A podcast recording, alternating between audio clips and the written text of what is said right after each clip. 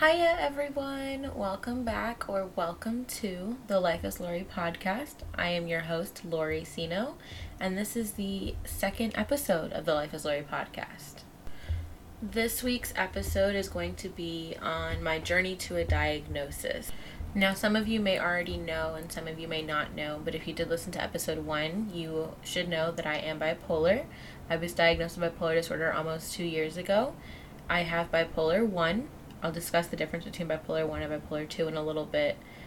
This episode's going to be all about my journey being undiagnosed, starting in high school when I had my first manic episode, all the way through college and even now into my early adult life. You're going to learn a little bit about what I've gone through, the manic episodes that I've had to endure, and what I've learned.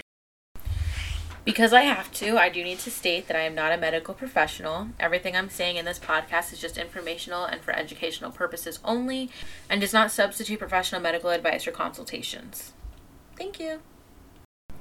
Now, before we get into the nitty-gritty that is my bipolar disorder and my organized mess of a life, I do want to mention that I'm not trying to get pity from this. I'm not trying to give you guys my sob story. I'm not trying to make you guys feel bad for me, because I've I've gained a lot from this experience, and I've become who I am because of it. Um, I do want to say that I want people to be able to relate to this. I want people to be able to get an understanding of mental health from this, and I want to be able to create a platform where we can start discussing mental health openly. Now, let's have an honest moment about this podcast episode. I took about a week off of recording because I was scared and I was nervous about sharing my story with everyone, because it puts me in such a vulnerable spot, and that in itself is such a triggering thing for me with bipolar disorder.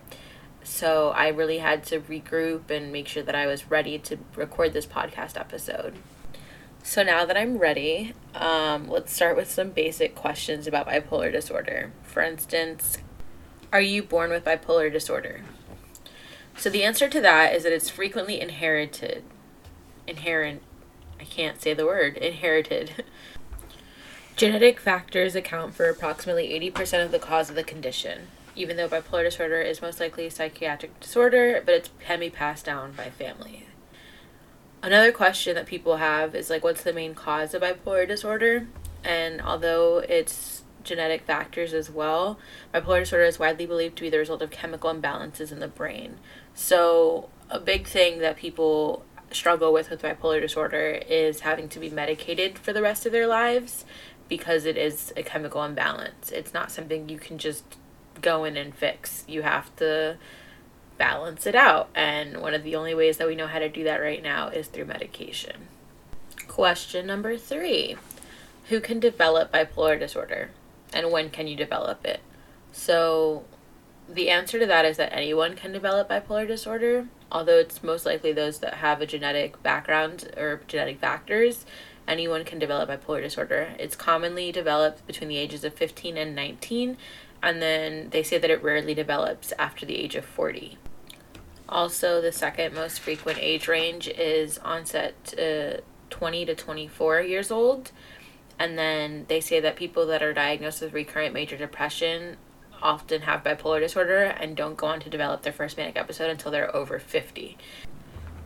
Some other questions people have about bipolar disorder is if it gets worse with age, and the answer to that is yes, it does, if it's left untreated. Um, other people question whether or not you can have normal relationships, if you can actually truly love somebody, and that's all possible through stabilizing bipolar disorder, as in taking your medication on your daily basis, going to therapy, seeking help when needed. Um, I think that for me personally, I've learned that what I seek in relationships is different now that I'm medicated and going to therapy. I seek somebody who's doing the same, not necessarily medicated, but somebody who is bettering themselves mentally and, um, going to therapy most likely, or at least trying to be a better version of themselves. Something interesting that I learned about bipolar disorder that a lot of people don't know is that it actually causes damage to the brain. People with bipolar disorder have a decreased brain size with each manic episode, so their gray matter in their brain of the people with bipolar disorder is destroyed with each manic and depressive episode. So I thought that was insane, just because your brain is literally destroying itself with every episode that you're left untreated. And I went through about five episodes untreated, so that just makes me wonder what's going on with my brain, and that's a little scary to think about. Another thing that's commonly spoken about with bipolar disorder is memory problems. So we have a problems or trouble with short and long-term memory. I personally joke that I am a Dory all the time. It rhymes with my name Lori, and also it's just true. Bipolar one versus bipolar two. So they are very similar, but the difference is that bipolar one involves periods of severe mood episodes from mania to depression, while those with bipolar two disorder have a milder form of mood elevation, including episodes of hypomania that alternate with periods of severe depression. So to put it in easier terms, that basically just means that people with bipolar one have extreme manic episodes, while people with bipolar two have hypomanic episodes. So they're not as severe, but they still happen. So now that we have some background information about bipolar disorder, let's go into my journey of being undiagnosed. My cycles were pretty cyclic. They normally started with me quitting my job or school.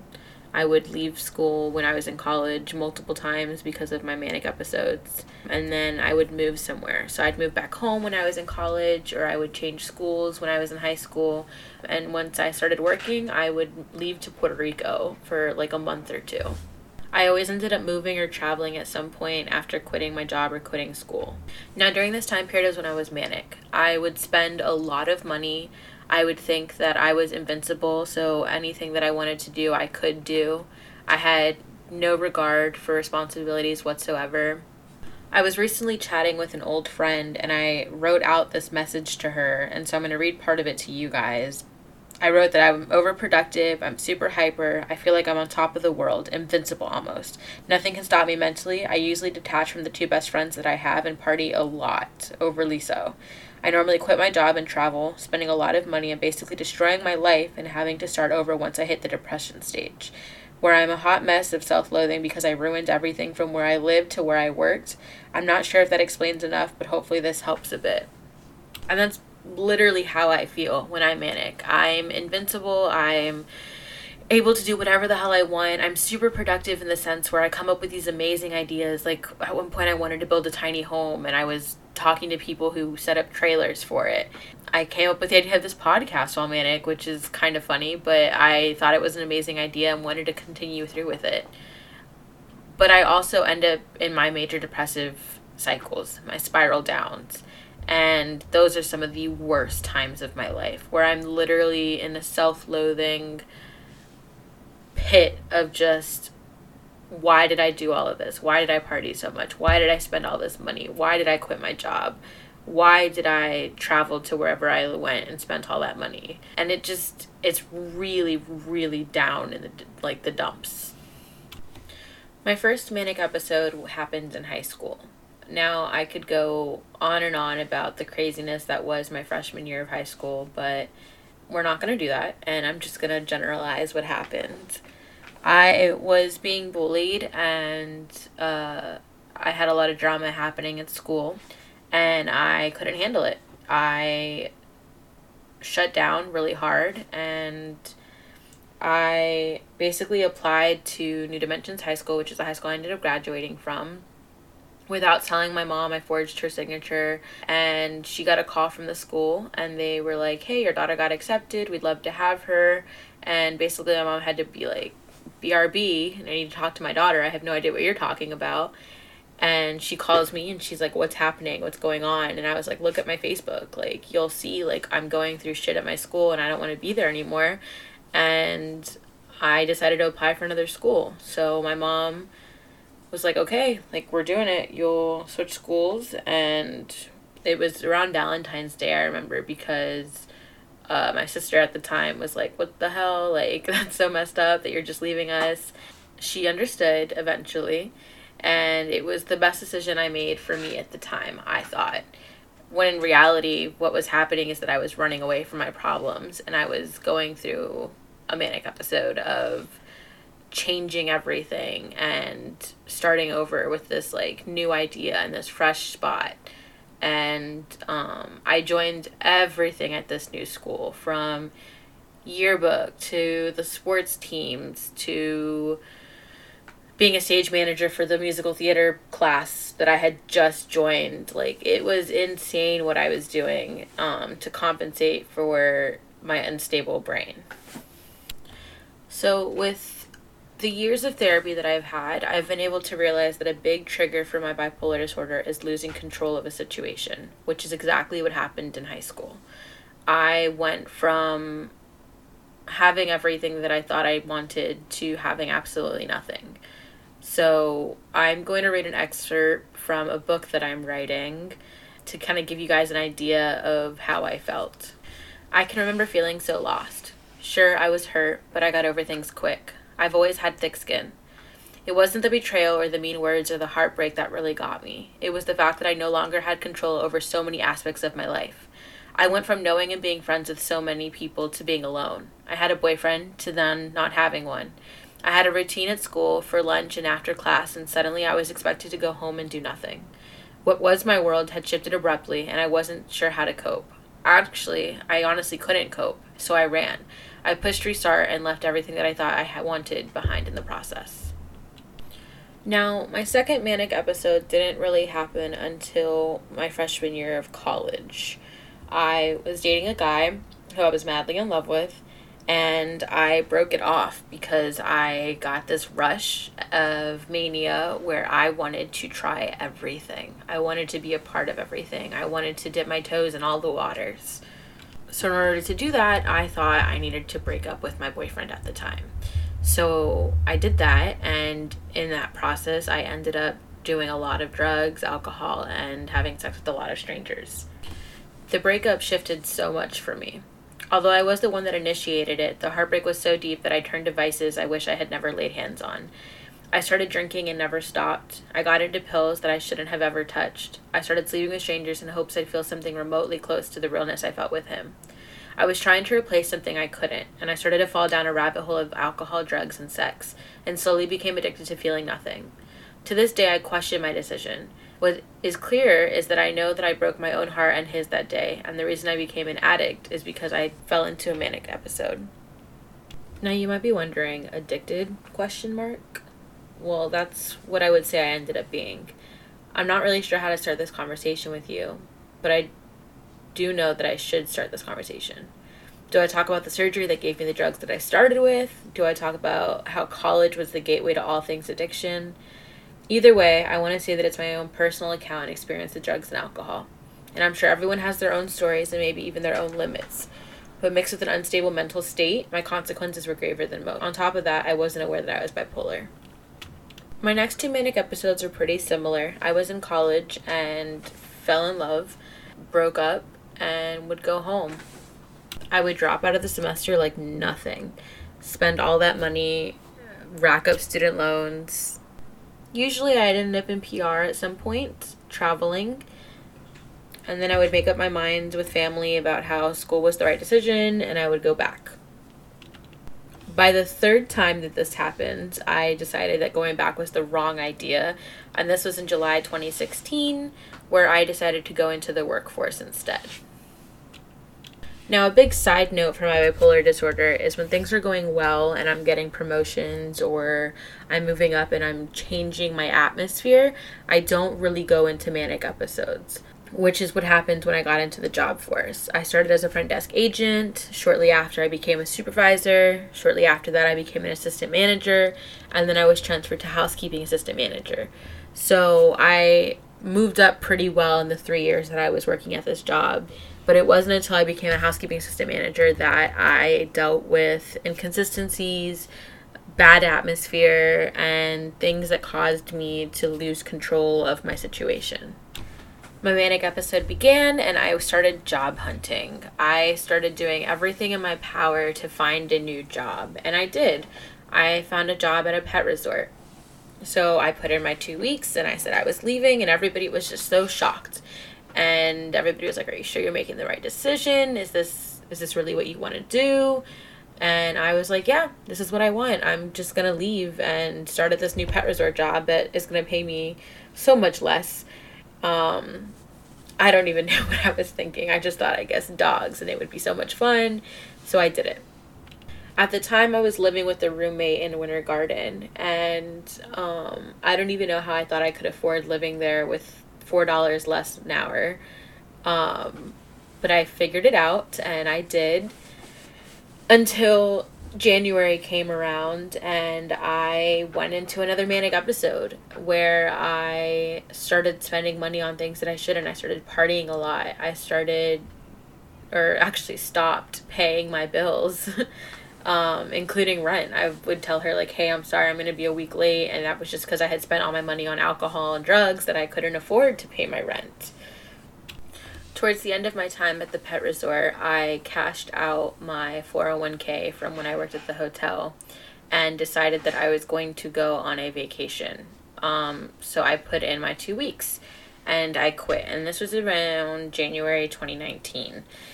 Um, I don't know what normal person would ever put in two weeks and go on a two month long vacation with four oh one k money, but I did that. And I left Florida and I went to Puerto Rico for two months. And while I was there, I just realized that what I was doing wasn't normal, that the patterns I had created in my life were not normal, that something was clearly off balance, that something was clearly wrong, and that I needed to get help. I needed to talk to somebody. I needed to figure out what was wrong with me. Um, and I got really dark while in Puerto Rico. I remember that I would sleep in and my grandmother would just be so worried about me, and I would wake up and I'd go in the hammock chair or I'd go in the little swing chair that we had, and I would just knock out for hours in the middle of the day. Um, the weather in Puerto Rico is amazing, by the way, especially in February and March, but that's besides the point. Now, when I came back, this was about a couple weeks before the pandemic started, and I came back and got diagnosed and started medication, and about two weeks later the pandemic started. I don't think it takes any words to state how insane this was, and I'm sure everybody's pandemic has been insane, but being diagnosed and basically being told like, hey, you have a lifelong disability that will forever be with you, um, but also while you're dealing with this, like, you can't do anything with your life. Like, I had a therapist and then I had no therapist. I had a psychiatrist and then I had no psychiatrist.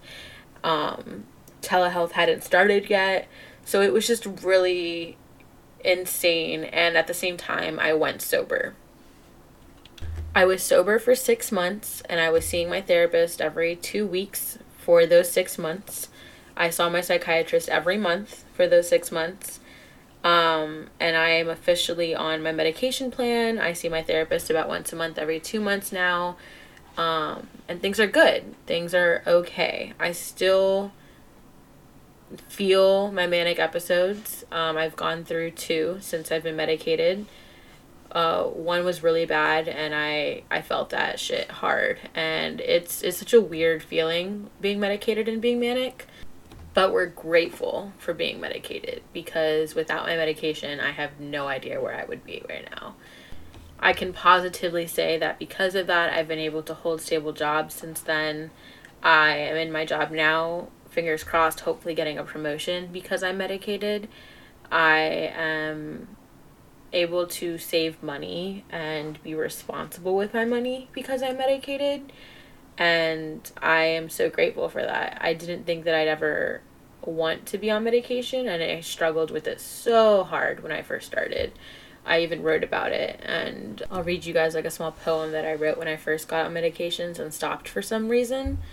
I can't remember the reason I stopped. I think it was just a matter of like the fact that I had to rely on something to keep me sane just destroyed me. So this is what I wrote. So I stopped my meds. I thought nothing of it, but they seeked revenge.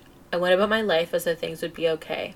I had plans to stay sane, but my meds wanted different. I felt defeated and broken, dependent on something so small. I feel alone and low, hoping things will get better. I know my meds are the answer, but I wish it wasn't. I now depend on a pill, so I won't be so distant.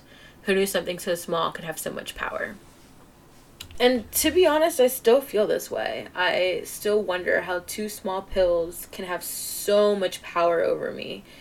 Um, and I struggle with it still. I talk to my therapist about it still. I, when I talk to people who have been diagnosed or people who are going through diagnosis right now and talk about medication, I always say, like, it's probably the hardest part about being bipolar is relying on something that is so small to make such a huge difference in your life. As we come to an end, I hope that this has given you insight on my life and my diagnosis. I hope that it's given you hope for a future with your diagnosis if you have one.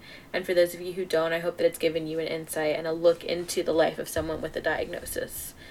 I appreciate everybody who's taken the time to listen to this podcast and be a part of my life and be a part of the Life with Lori podcast. And I want to give a huge shout out to my sister, my mom, my brother, and my sister-in-law for supporting me through the last couple of years, because I know it hasn't been easy. That being said, if you yourself are struggling, have any questions, want to talk to anybody, I am here at Life is Lori on Instagram. Thanks again for listening, and catch you on the next one. Because I have to, I do need to state that I am not a medical professional. Everything I'm saying in this podcast is just informational and for educational purposes only, and does not substitute professional medical advice or consultations. Thank you.